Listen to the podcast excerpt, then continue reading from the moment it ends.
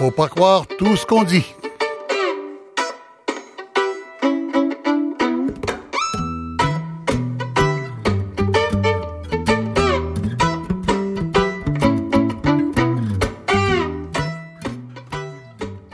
Bonjour, ici Michel Lacombe. Je vous propose aujourd'hui une discussion sur la gouvernance à Québec. Comme disait l'autre, ça va comme c'est mené. Alors, comment sommes-nous gouvernés? Nous allons parler bien sûr de ce qui constitue toujours le document le plus clair sur les intentions d'un gouvernement, le budget. Mais nous ne pouvons pas éviter ce que Michel David du Devoir appelait cette semaine le troupeau d'éléphants dans la pièce.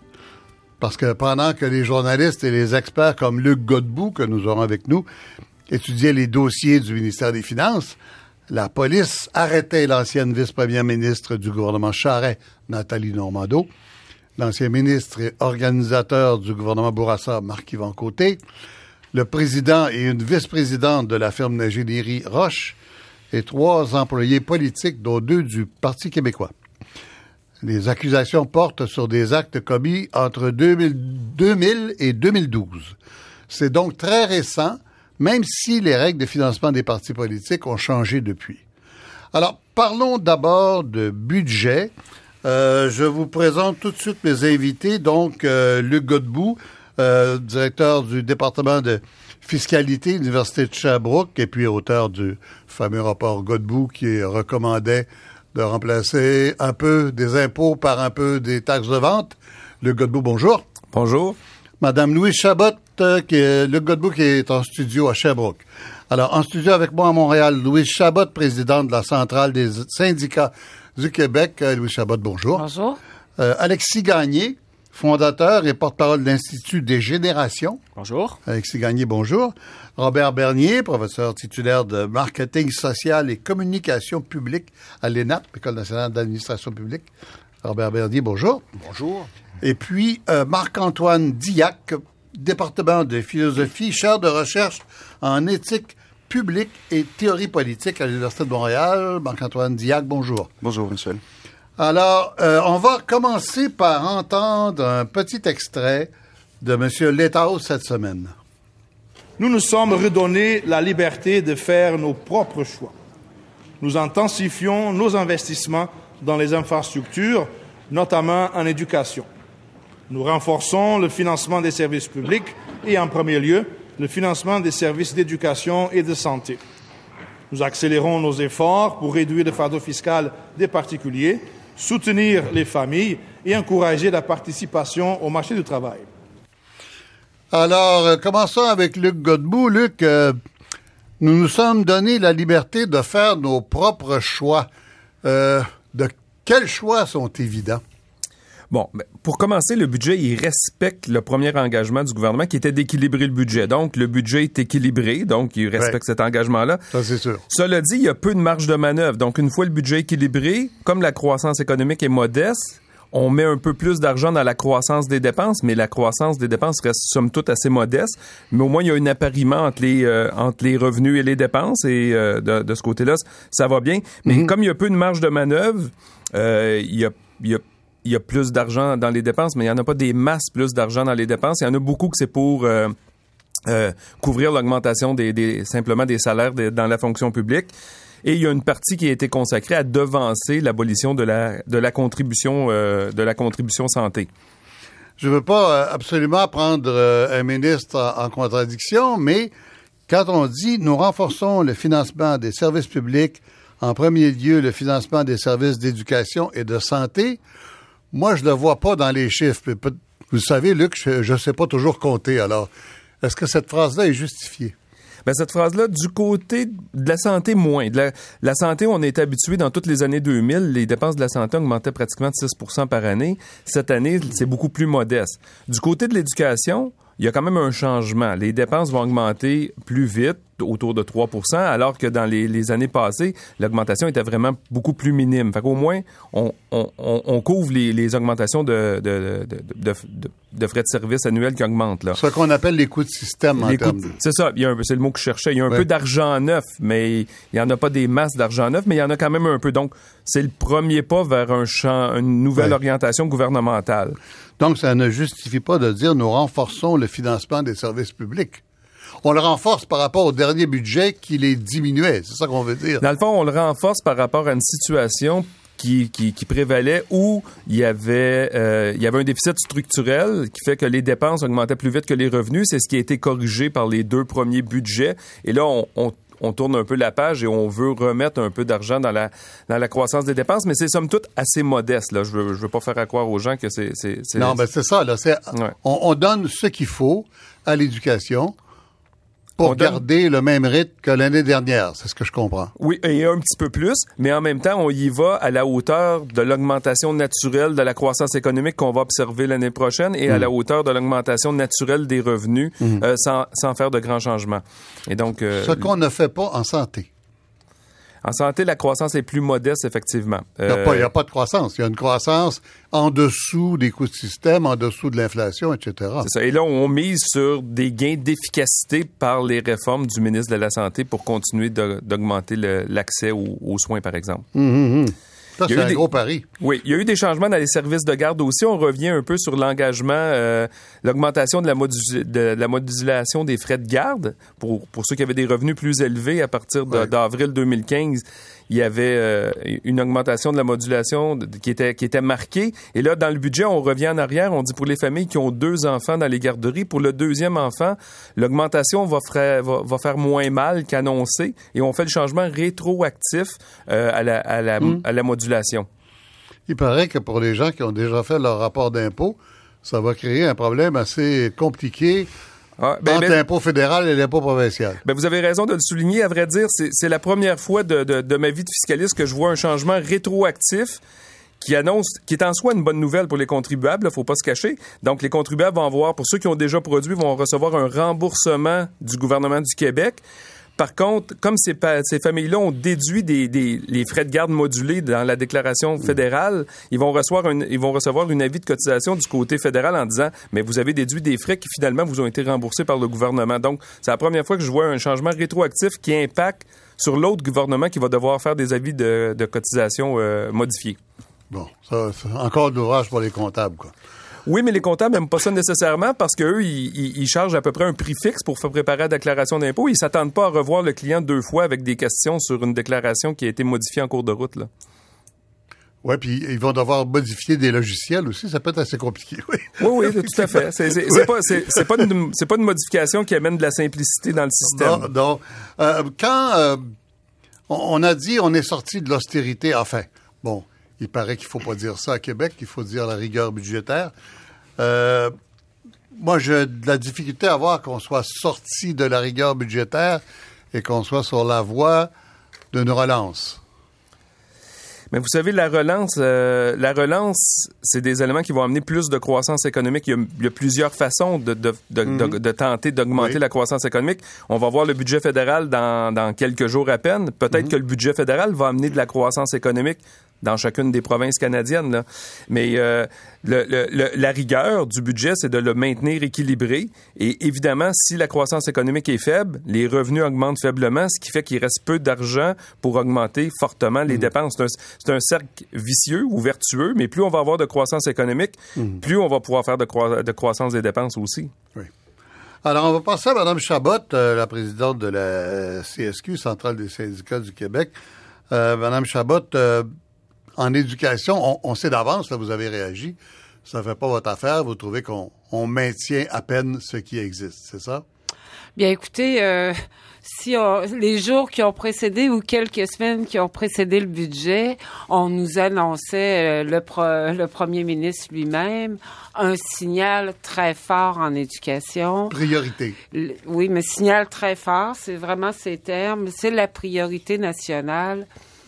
C'est inquiétant, je vous le dis tout de suite, c'est inquiétant pour un dossier qui est censé être une priorité nationale de n'avoir à finalement à juste pas s'inquiéter qu'il n'y aura pas de nouvelles compressions parce que ce qui est proposé dans le budget de l'éducation au global, M. Godbout le disait, c'est à peu près les coûts de système, donc les coûts euh, selon le nombre des effectifs scolaires, effectivement, les, les coûts liés euh, euh, au personnel, tout ça, mais ce nouveau budget-là, si l'éducation est une priorité nationale, on voit pas un investissement important. Mhm. En chiffres, là, les nouveaux budgets, et je parle juste de l'éducation, donc primaire, secondaire, les nouveaux budgets sont autour de 160 millions. Je fais un chiffron. Puis là-dessus, on a recyclé un 80 millions qu'on avait annoncé en décembre. Fait que de l'argent neuf en éducation pour réinvestir dans, dans quelque chose qui devrait être une priorité parce que les besoins des élèves sont grands. Et parce que c'était annoncé Ben, comme ça ça représente à peu près 0,46 par rapport au budget de l'éducation qui est de 17 milliards. Fait que si c'est ça une priorité nationale, de venir dire à la population, ben, il y aura plus de coupure parce que le dernier Mm. budget, le taux de croissance était autour de 0,2% c'est à peu près un gel. Le réseau primaire secondaire a souffert de 1 milliard de coupures au cours des cinq dernières années. Fait que ce budget-là change Ah, vous rien. commencez avant le gouvernement euh, Couillard, là. vous commencez avec le gouvernement du PQ d'auparavant. Euh, ben, le gouvernement Charest, là, Et avec la politique de l'équilibre Le gouvernement budgétaire. Charest, le PQ et euh, le gouvernement Ah, le Couillard. cours, oui, c'est ça. Bon, les politiques économiques ont été à peu près semblables. Ah bon? Donc, euh, en termes de, en termes d'investissement. Fait que pour nous, c'est, c'est loin d'être un signal fort. Puis là, on parle Hmm. De ce secteur-là, mais dans le secteur universitaire, on sera en, en Ouais. bas des coûts de système. 1,7 Parce c'est très, pas, très on n'est pas rendu à l'université, on n'a même pas assuré le primaire secondaire. Voilà. On parlera de l'université quand on Plus aura tard. assuré le primaire secondaire. Qu'est-ce que ça veut dire? On, on- on prétend qu'il y a des mesures pour euh, les infrastructures, là, les écoles euh, qui sont en décrépitude, euh, les champignons dans les murs, etc. On a tous vu euh, les images horribles. Et puis, euh, le décrochage, qui sont les deux priorités, semble-t-il, là, au, au primaire secondaire. Euh, on dit qu'il y a un effort qui sera porté là-dessus. ou Est-ce Oui, que vous ben, le ben, voyez? c'est, c'est deux budgets distincts. là. Quand il parle d'investissement d'1,2 milliard, il y a une partie que ça concerne effectivement les, les infrastructures. Ça, c'est 200 millions par année. Oui. Bon, euh, cette année, parce que c'est se- 700 millions sur trois ans. Mais là, on va se le dire tout de suite, le gouvernement n'avait pas le choix. Il n'a pas le choix d'agir sur... euh, euh, particulièrement dans la région de Montréal, on le voit. Puis, Mais ça va, temps- ça va être, ben, ça va être efficace, ça, On 200 verra. Millions? Je pense que là, on n'a pas le détail de, Mhm. de comment ça va être distribué, quelle école va être ciblée, dans quel sens. Nous, il y a déjà deux ans, on avait demandé qu'il y ait un plan que le gouvernement nous Mhm. donne un portrait réel de la situation de nos établissements scolaires parce que ça contribue aussi à la, à, à la quali- Bien qualité de l'apprentissage. Fait que pour la CSQ, ce budget-là, c'est clair, c'est que l'austérité se poursuit. Oui. Euh, en éducation, en, en, en termes de santé, décrochage, en termes de décrochage, euh, est-ce qu'il y a un effort particulier? Ben, je, je vous disais, c'est dans les nouveaux investissements, mais c'est c'est quand même à la marge. Je sais pas que les objectifs sont pas louables dans les. Vous voulez dire que c'est pas à compter dans l'augmentation du budget du ministère, là? Je comprends pas les nouveaux investissements, vous voulez dire Ben, quoi? dans le budget du ministère, Oui. le taux de croissance Oui. à 3 Oui, oui. ça couvre à peine les coûts de système. oui. Mais il y a quand même un certain montant, là, Oui. selon comment on évalue les coûts de système, Oui. qui serait dédié à des... euh, À l'intérieur à de ce l'intérieur 3%, de ça. C'est pas Oui, pensu, d'accord. c'est D'accord. Euh, est-ce que, est-ce que le système d'éducation peut se maintenir et même s'améliorer l'année prochaine à partir de ce budget-là? Euh, pour nous, c'est euh, c'est clair que c'est pas suffisant. Si c'est un gouvernement non, je ne parle pas de suffisant, là. Est-ce que ça peut être mieux?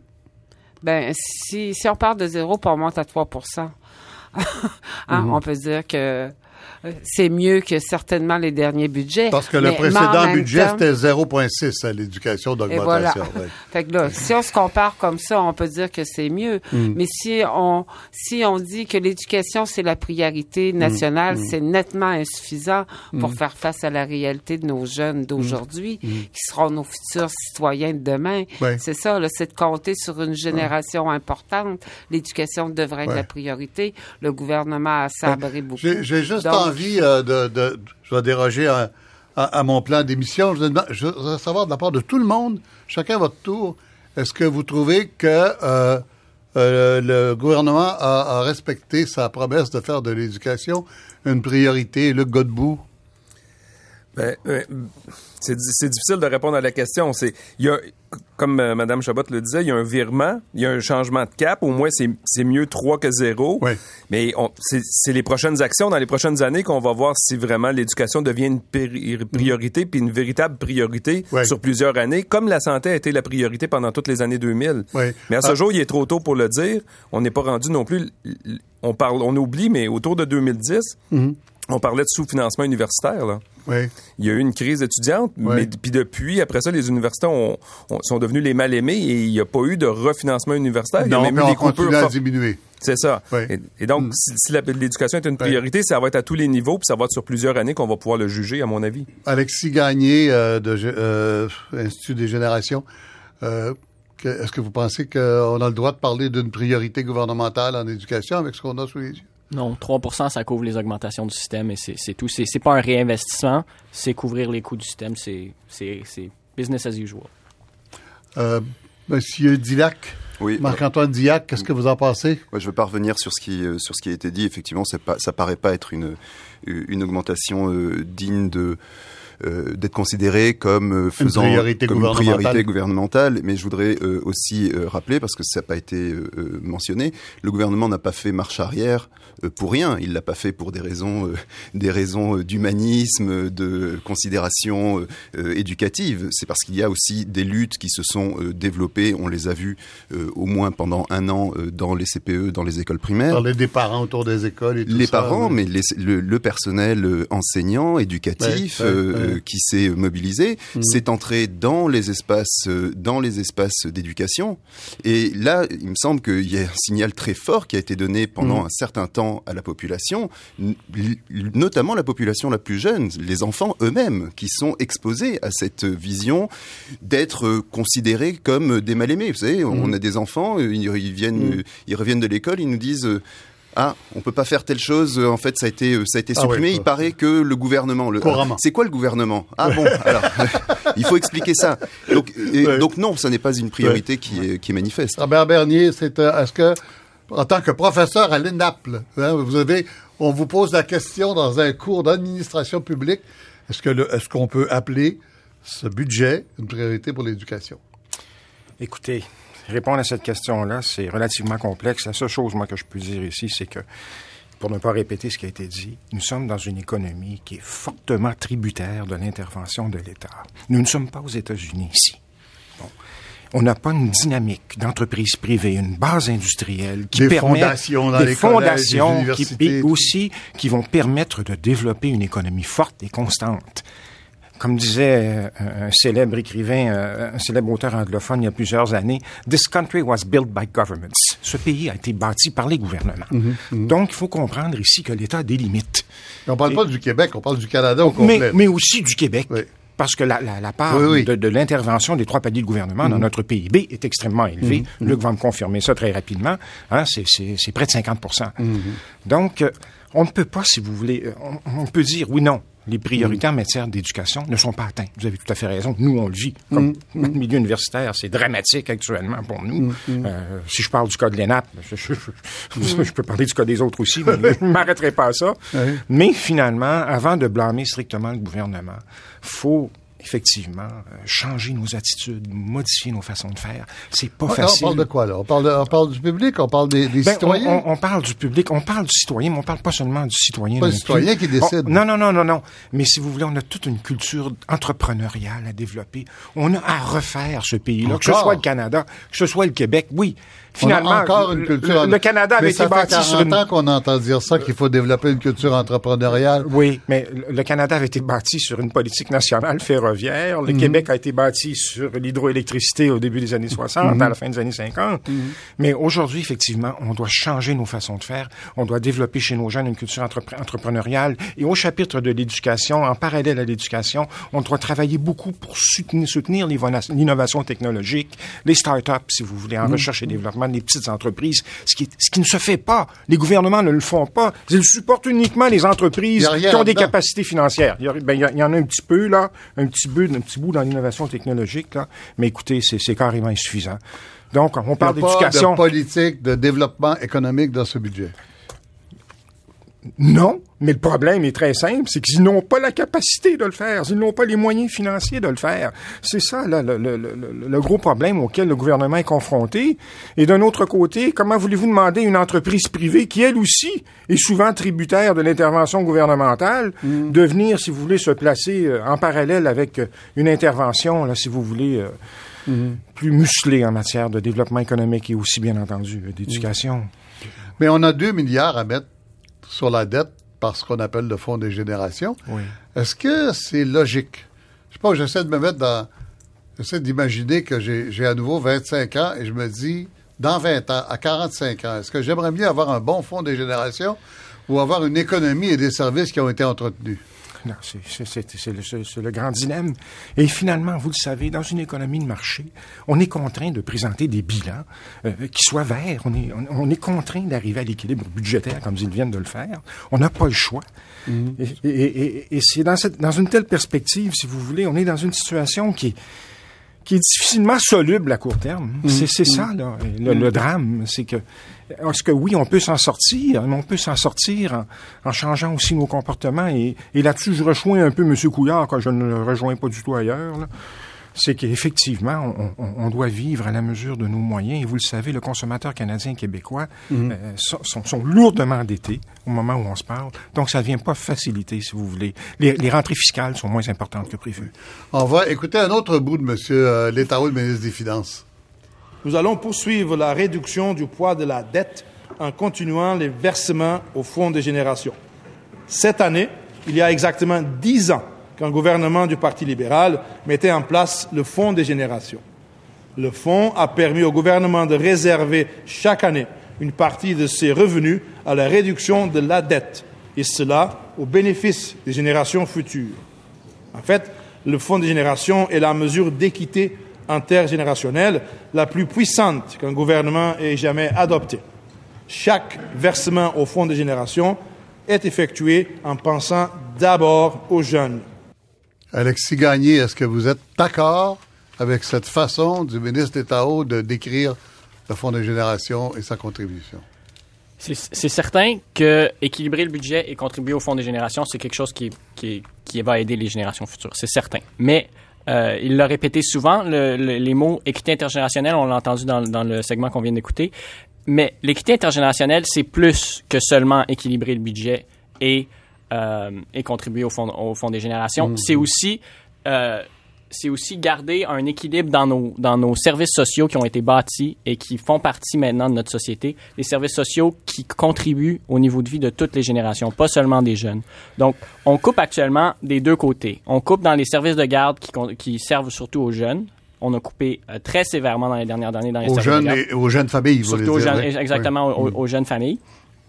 Euh, on a coupé très sévèrement. On a augmenté de façon significative les frais pour un bon nombre de familles. Mhm. Euh, on a réduit un petit peu là, de 50 pour le deuxième enfant, mais ça devrait être aboli complètement cette augmentation des.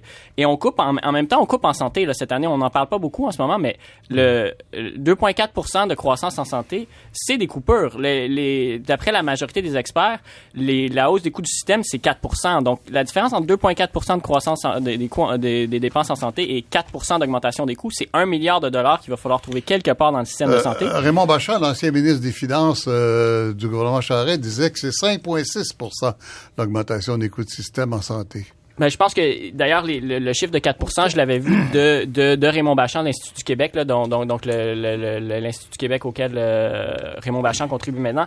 Donc, ce qu'il faut vraiment, ce qui manque, à mon, à mon avis, c'est une vision à long terme de comment pérenniser oui, les finances publiques, mais les, les, les, systèmes, les, les, services qui vont avec. Ça sert à quoi de, de, de, pérenniser les finances publiques si on ne peut pas pérenniser les, services publics qui, que ces, ces, ces finances-là devraient... Alors, vous êtes d'accord avec le 2 milliards au Fonds des générations ou il aurait dû le mettre dans les services?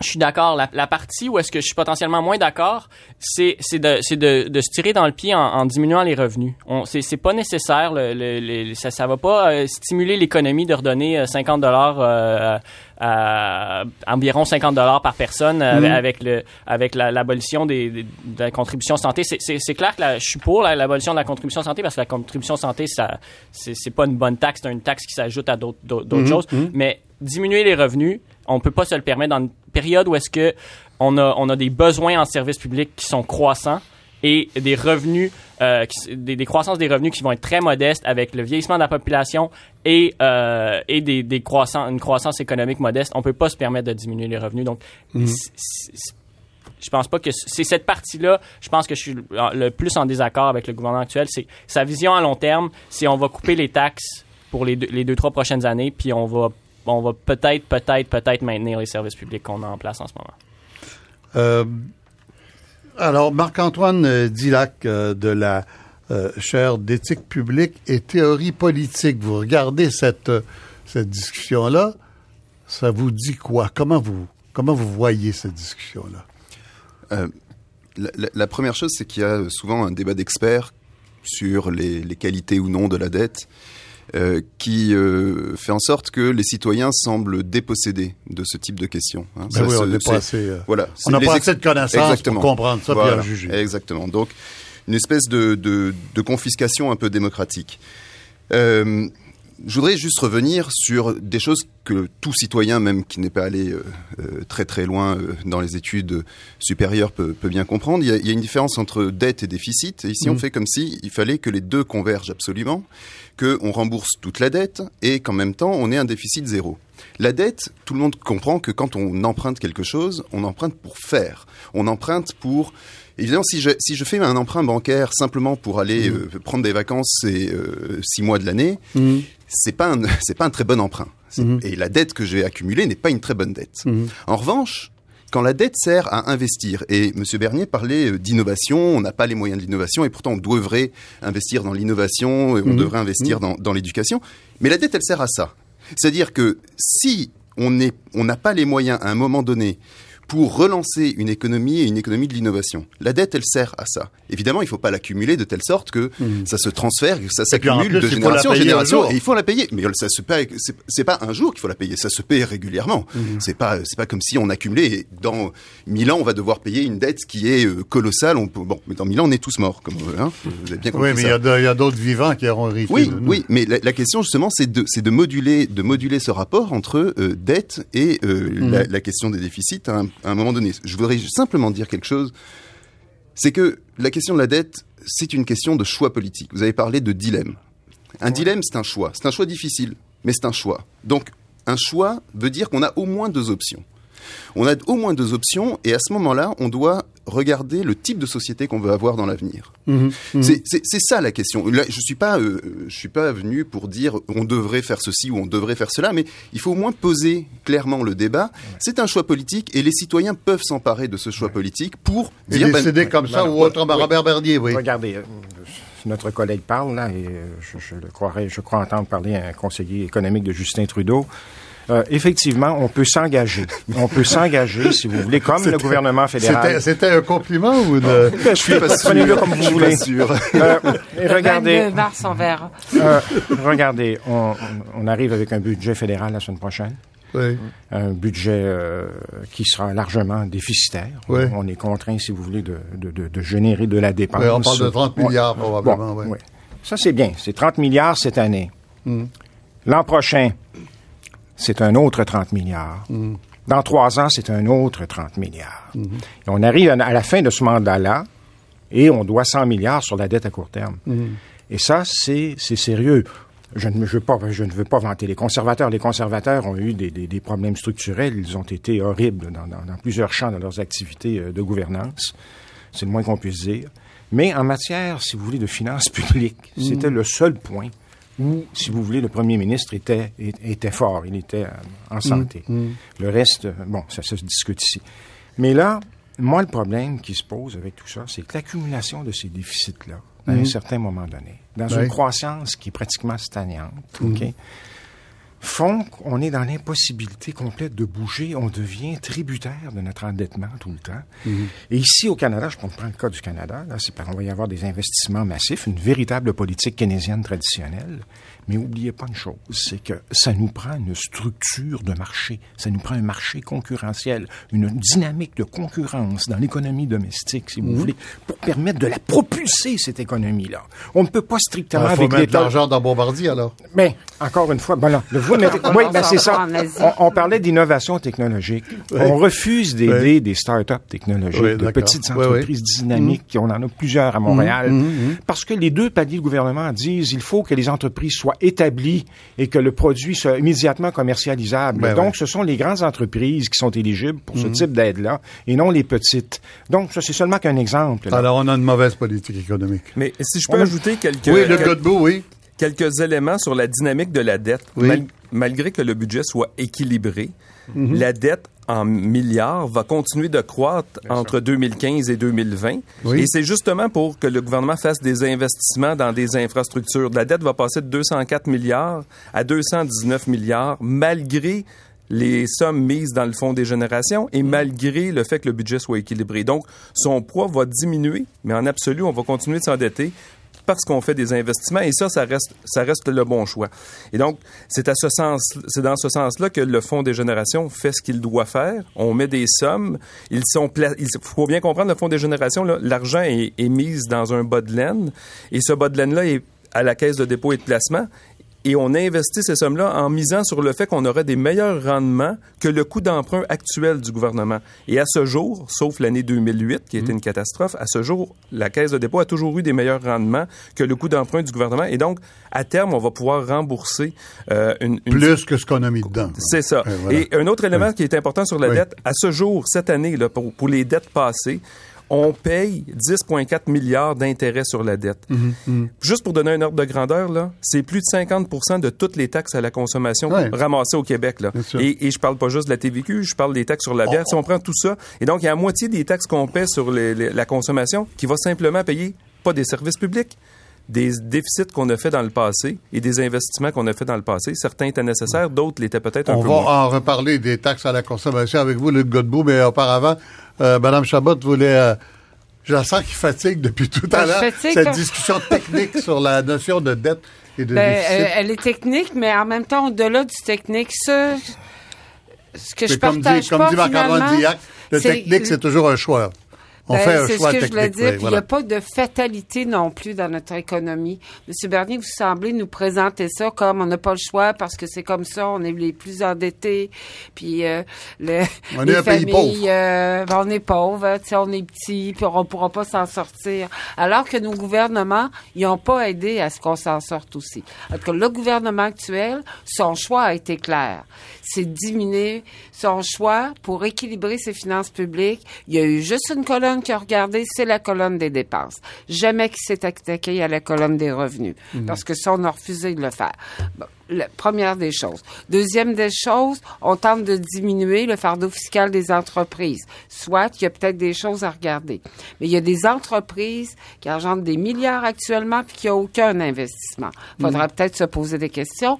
Puis la troisième des choses, le fonds des générations à la CSQ, là, on remet pas en question le fonds des générations. Ah non. Parce qu'on ne leur met pas en question le fonds des générations. Je pense que ça Y compris le 2 milliards qu'on y met maintenant dans ce budget-là. Ce qu'on questionne, ben non, ce qu'on dit, ce qu'on a expliqué, puis on a eu la chance de le faire euh, au ministre Létao dans le cadre des consultations prébudgétaires, c'est dans le contexte actuel, on pourrait ralentir le taux. C'est la vitesse avec mhm, laquelle on met mhm. des sommes d'argent dans le fonds des générations. Mhm. On pourrait ralentir. L'objectif du gouvernement, si on parle de chiffres, c'est arrivé avec un taux d'endettement d'autour de 45% en 2016. Fait que nous, ce qu'on dit, c'est qu'on pourrait très bien ralentir le taux de croissance des sommes d'argent qui sont mis là-dedans. Euh, et on arriverait exactement à la même à la même situation. Fait que oui, il y a des sommes d'argent. Nous, on évalue qu'il y aurait pu avoir 1 à 1,5 milliard qui aurait pu être investi pour financer nos services publics. Actuellement, quand vous avez parlé de priorité nationale, le choix du gouvernement est clair, c'est la dette. 3% en éducation, 40, 42% sur la dette. Je pense que ça parle comme choix politique. Oui, euh, Alexis Gagné, oui. Ben, je, je crois pas que le problème c'est dans la contribution euh, qui est potentiellement bon, euh, qui est trop élevée euh, au fond des générations. Je pense que ben, si on avait mis un milliard au lieu de deux milliards, ça ferait un milliard de plus à mettre en service. Mais je pense qu'on peut avoir tout. Je pense honnêtement, ce qui ce qu'il nous faut, c'est une vision long terme de quoi faire avec nos, nos dépenses publiques. Donc, il y a des façons, à mon avis, de sauver de l'argent en santé et potentiellement peut-être un petit peu moins, mais aussi en éducation. Mais à long terme, faut avoir des, des il faut avoir, euh, faut faire du bon travail pour, pour trouver des façons d'aller chercher des, des gains d'efficacité, mm. puis aller chercher plus d'argent dans, dans, dans, notre système. Mm. C'est faisable. C'est ce que la commission Robillard était supposée faire jusqu'à maintenant. Ils n'ont pas eu des beaucoup de propositions en santé ou beaucoup de propositions en, en éducation. Il y a aussi la possibilité de de pas couper les revenus, puis peut-être même les augmenter un peu. Si on fait ça, on peut contribuer au fonds de génération, réduire la dette et garder nos services publics sans faire énormément mal à l'économie, parce que je suis pas, suis pas d'accord que, que notre économie en ce moment est, est suffoque sous le poids des dettes, puis il y a pas d'entrepreneuriat, puis notre économie capitaliste fonctionne pas bien. Notre économie capitaliste fonctionne bien au Québec malgré les taxes et les dettes. On voit des économies ailleurs dans le monde qui ont des taxes et des dettes et des, des impôts plus élevés que le nôtre, puis qui sont, ils suffoquent pas, puis le marché capitaliste fonctionne très bien quand même. Notre, écoutez, là. notre, oui. notre économie est largement tributaire de l'intervention de l'État. Dire que notre structure industrielle est très dynamique ici au Québec actuellement, c'est faux. Bon. Et l'autre élément là-dedans, très important à comprendre, c'est que c'est du mur à mur. Mm. En matière de santé, tout le monde a accès. Tout le monde est traité ici. On n'est pas aux États-Unis, là. en matière d'éducation, nos coûts en matière d'éducation sont les moins élevés en Amérique du Nord. Parce qu'on n'est pas en train de réduire les services en santé de plus en plus et d'encourager les gens à aller au privé. Ça, écoutez, c'est une tendance qui n'est pas encore lourde. Mais effectivement, on va devoir considérer. On se rappelle dans une enquête qu'on a fait, nous, il y a quelques années à l'ENAP, mm. on avait 85% des répondants qui acceptaient le principe que pour les gens qui ont les moyens financiers, mm. Mm ils peuvent, si vous voulez, faire appel aux services de santé privés. Mmh. Donc, mmh. la population était d'accord avec ça. Effectivement, on va en arriver à une politique à deux vitesses à un certain moment donné. Mais mmh. n'oubliez pas une chose, on est dans le mur à mur ici. Là. Mais parler d'une grande économie dynamique, une économie qui, qui, qui s'élève, là, non, c'est pas vrai. On vit une situation difficile parce que l'intervention de l'État est trop forte, puis notre structure industrielle n'en est pas assez. Oui, alors... Euh, euh, oui, Mme Chabot n'est pas d'accord, M. Gagné n'est pas d'accord. Luc Godbout, qu'est-ce que vous en pensez? Ah, ben, c'est sûr, c'est sûr que l'État ici joue pour beaucoup dans les facteurs de, de croissance économique. Euh, il y, a un manque de dynamisme. On le voit avec tous les crédits d'impôt qu'on met du mm. côté des sociétés. On a des crédits d'impôt remboursables. On n'a pas aidé la quantité d'argent qu'on remet aux entreprises pour qu'elles créent des emplois. Euh, Lorsqu'on regarde ailleurs, ces crédits d'impôt-là sont beaucoup moins forts. Les crédits sont non seulement remboursés. Vous savez, c'est quoi un crédit d'impôt remboursable? Ça veut dire qu'à la fin de l'année, l'entreprise qui n'a pas d'impôt à payer, on lui dit, ce n'est pas grave regarde dans la boîte aux lettres, le chèque arrivera quand même. Ça n'efface pas l'impôt. On l'envoie à l'entreprise même si elle n'a pas d'impôt à payer. Et ça, et ça, pour les grandes entreprises, on peut se demander si c'est toujours d'actualité de les maintenir. Mhm, des mhm. crédits qui peuvent atteindre 30, 35 000 par emploi par année. Mhm. Et donc, c'est là qu'il peut, euh, peut y avoir euh, une révision dans les nouvelles façons de faire. Oui. Euh, écoutez, les, les, le troupeau d'éléphants dans la pièce n'a pas fait beaucoup de bruit dans l'émission jusqu'à maintenant. on va on va y penser quand même. C'est parce qu'il y a des gens toute la semaine qui nous disaient, vous n'arriverez pas à faire une heure sur le budget, il n'y a rien dans ce budget-là, voyons donc. Alors, euh, voilà pour cette objection. Euh, mais il y a quand même eu... en plus. en plus, on n'a pas encore parlé. oh, puis je vous laisse euh, deux minutes là-dessus, Mme Chabot. Je sais que ça vous tient à cœur. Et effectivement, ça touche tellement de gens. Il euh, n'y a rien pour les CPE. Hein? Non, le, le, budget le confirme. Là. On vient juste confirmer les compressions il n'y a rien dans les CPE, il n'y a rien dans le budget du ministère de la Famille. Donc, c'est la même logique qu'en santé, on encourage de plus en plus les gens à aller au privé. Ben là, on, l'a clairement. On l'a clairement, le système-là. Il y a une concurrence qui s'est installée hmm. entre nos services éducatifs à la petite enfance publique hmm. Hmm. et les garderies commerciales. Fait qu'on part à tous les points de vue. Quand on parle de priorité en éducation, c'est aussi ça. Et mhm. c'est aussi ça pour les familles, c'est nos, nos enfants. Puis là, c'est extrêmement dangereux ce qui se passe. Mhm. Là, on, le libre choix, là, c'est un ou l'autre. D'accord. Et euh, c'est très inquiétant. Euh, Marc-Antoine Diac, euh, cette semaine, euh, les gens, je sais pas si les gens ont envie d'écouter beaucoup de choses à propos de la politique parce que vous savez comment c'est répandu l'idée que ouais, on sait bien, c'est tout pareil. Euh, quand c'est leur tour, ils s'en mettent plein les poches, etc. Ah, il y a eu un événement assez majeur, l'arrestation d'une ancienne vice-première ministre, ancienne euh, récente, très récente, et d'un super organisateur du Parti libéral, Marc-Yvan Côté, jusqu'en 2011, je crois. Euh, est-ce que vous pensez que les gens ont envie d'écouter ce que le gouvernement a à dire cette semaine?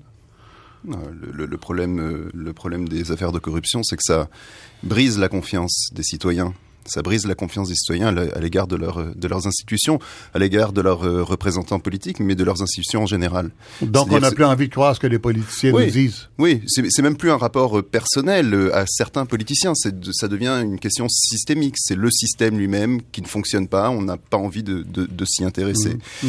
Et, et, dans le cas des, des, des, arrestations récentes, effectivement, il y, a la, il, y a, la question de la continuité du, du, système qui est posé, qui a occupé beaucoup de, beaucoup de de, commentateurs. Euh, euh, dans les médias. Euh, est-ce que c'est le même parti, c'est pas le même parti? Est-ce qu'on a affaire aux mêmes personnes? Est-ce qu'on a affaire donc ce sont deux questions d'ailleurs différentes. Hein. Est-ce qu'on a affaire aux mêmes personnes? Est-ce qu'on a affaire aux mêmes partis? Est-ce qu'on a affaire aux mêmes pratiques? Et, et, effectivement, si la réponse est oui, on a affaire aux mêmes personnes, aux mêmes partis, aux mêmes pratiques, alors la confiance des citoyens est fortement ébranlée, fortement mmh. affaiblie. écoutez, on va entendre M. Couillard, le Premier ministre, là-dessus.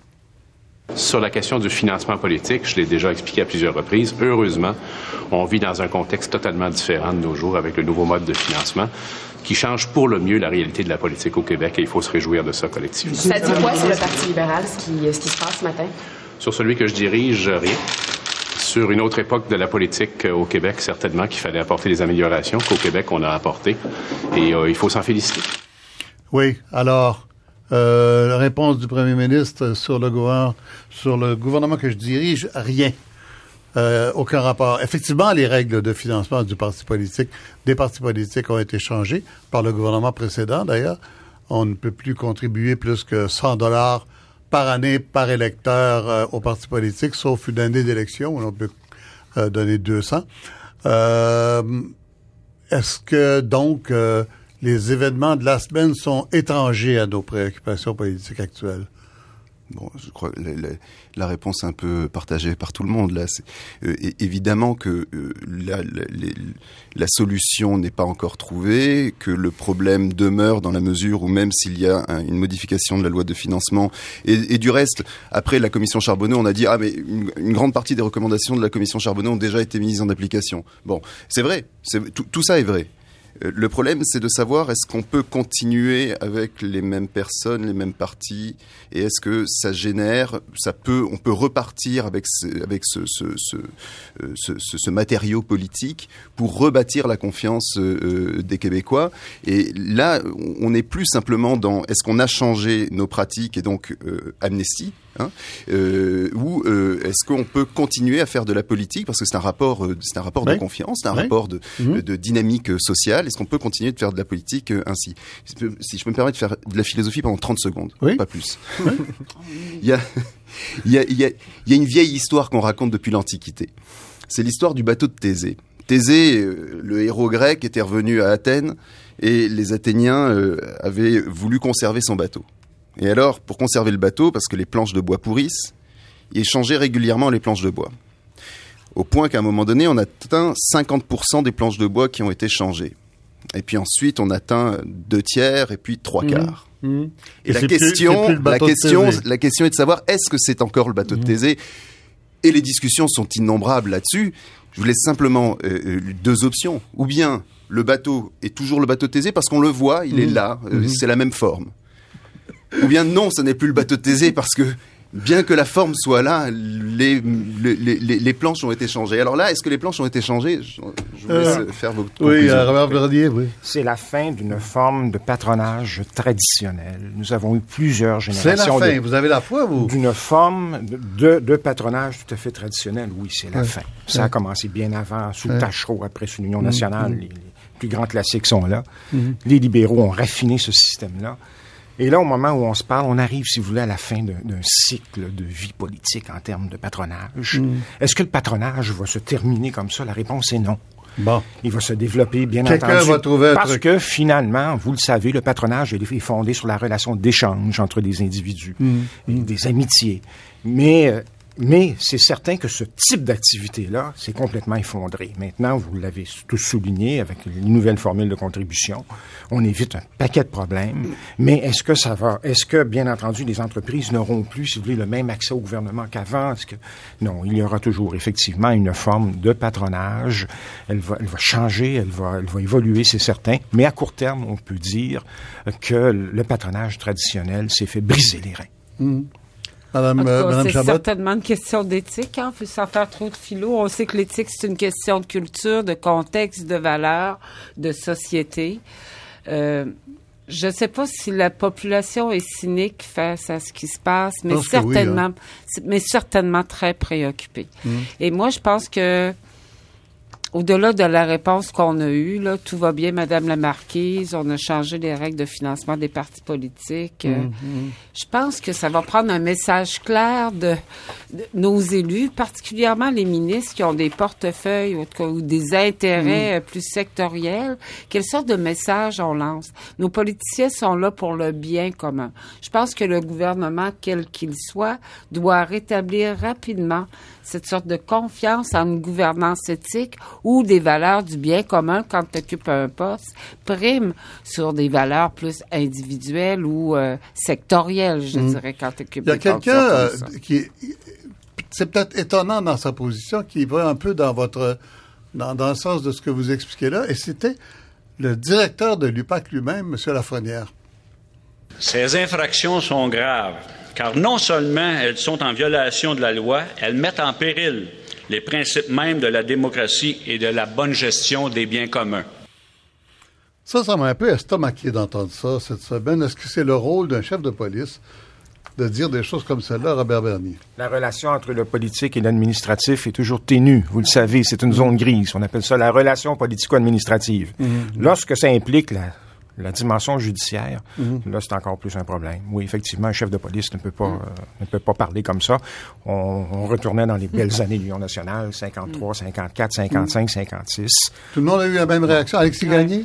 Ben moi, c'est c'est sûr que c'était peut-être pas sa place euh, de, de dire ça, mais il fallait que quelqu'un le dise. Il faut que les gens continuent, continuent de le dire. Je renchérirais sur ce que Marc-André a dit. C'est clair que la confiance... Marc-Antoine. Marc-Antoine, désolé. Euh, c'est clair que ce que euh, que la confiance en gouvernement c'est très important dans notre société Oui. démocratique. C'est très très important. Et on dépend euh, que- du fait que les jeunes veuillent aller en politique pour pour contribuer, que les jeunes veuillent, veuillent aller à la fonction publique pour contribuer. Le, le- le- le public doit aussi faire confiance en son gouvernement quand il veut faire des réformes. Si on brise cette confiance-là, notre système démocratique est en danger. Madame Chabot? Bien, écoutez, euh, c'est sûr que la cible a été beaucoup sur le Québec, là, particulièrement dans les dix dernières années, hein, euh, parce qu'on est plus corrompu qu'ailleurs. Euh, en tout cas, moi, je pense pas ça. Je pense que notre système démocratique a encore des fonctions qui, qui préservent le, ses, ses valeurs fortes, mais je pense qu'on est entaché d'une cer- de- d'un certain contexte ou de certains Oui. Euh, environnement qui permet euh, qu'on puisse en arriver là. Puis ça, les choses, il faut qu'elles soient corrigées assez rapidement. Luc Godbout, avez-vous quelque chose à dire là-dessus? Il nous reste très peu de temps. Très rapidement, Luc Godbout. Ben, Je ne sais pas qui devait dire cette phrase-là, mais moi, j'aurais pu la dire euh, parce qu'effectivement, lorsque les citoyens perdent confiance dans le gouvernement, ils perdent confiance dans la capacité de ces gouvernements-là à faire des réformes. Et c'est peut-être pour ça qu'une réforme de la fiscalité, comme on a mis de l'avant, il y avait, il y a pas de relation de confiance entre l'État et, et les citoyens. Et ils pensent, au Québec, le mot réforme est associé à quelque chose de négatif, alors que généralement, une réforme, c'est pour améliorer le bien-être de la société. Pourquoi, pourquoi c'est euh, associé à quelque chose de négatif? Euh, vous avez proposé, tout le monde s'en rappelle, de, diminuer les impôts pour d'augmenter la taxe de vente. Monsieur Létao dit simplement, le marché ne supporterait pas. Ben, M. Letao disait le marché ne supporterait pas, les gens, les, les, les groupes de pression se sont mobilisés, mais d'un autre côté, la réforme, c'était beaucoup plus qu'un un, changement de, Oui. de taxes euh, et d'impôts. Il vous Mais- reste 20 secondes, le Godbout. mais, mais cela dit, les con- le gouvernement s'est fait élire en promettant une réforme majeure de la fiscalité. Oui. Et, et tôt ou tard, il va falloir qu'il y ait une réforme de la fiscalité. Je pense que ce qui est bien, c'est que dans ce rapport-là, tant pour l'opposition que pour le gouvernement, il y a des avenues possibles pour faire des choix futurs et les recommandations restent d'actualité.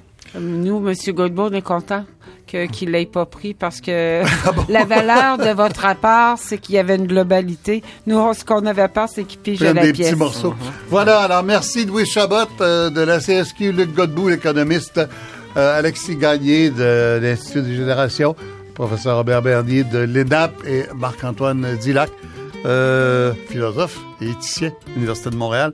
Voilà, et merci à toute l'équipe. voilà.